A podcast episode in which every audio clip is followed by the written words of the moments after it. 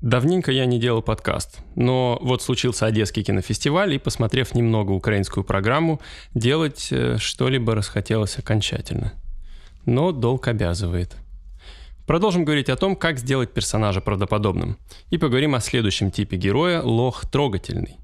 Это такой тип персонажей, которые так и не поверили в существование радио, Wi-Fi и других способов передачи информации по воздуху, а верят в старый добрый физический контакт что подтверждают буквально всем, от внешнего вида, которому характерна комфортная сдержанная одежда и удобная обувь, до голоса, который, как правило, очень тихий, из-за чего приходится буквально подойти поближе, чтобы расслышать. Но это же то, что и нужно, когда вы рядом, вас удобнее трогать. Замечали, как бывает, говоришь с человеком, а он все норовит пуговицу твою помацать, рукав твою помять, руку на плечо положить. Вот это все тот самый персонаж трогательный. В отличие от глазастых, эти куда медленнее – трудно обучаются, трудно выходят из негатива. Их вообще легко обидеть, причем раз и навсегда. Зато радоваться жизни они умеют глубоко и искренне. И в этом вечный конфликт и вечное притяжение между глазастыми и трогательными. Глазастым надоедает постоянная движуха, беготня, ссоры, драки. Иногда им хочется ощущения дома и комфорта, которые прямо-таки олицетворяют трогательные. Трогательным же надоедает, что их обижают, не понимают, не принимают – и иногда им хочется защиты и дать сдачи.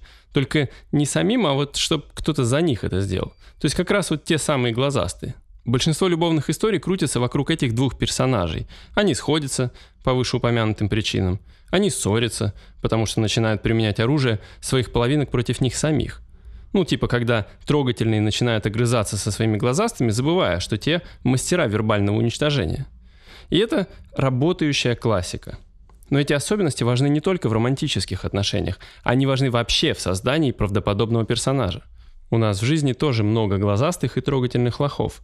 Может, не настолько ярко выраженных и однозначных, в конце концов, в каждом человеке есть всего понемногу, но все же разница между типами заметна. И самое интересное, что чем чище тип вашего героя, тем правдоподобнее он выглядит – в отличие от надуманной сложности необоснованно противоречивых и неправдоподобных персонажей недогениев нашего артхаусного кино. Понаблюдайте, и, может, придете к тому же выводу. Вообще, наблюдать полезно. Пожалуй, это самый главный навык сценариста и режиссера.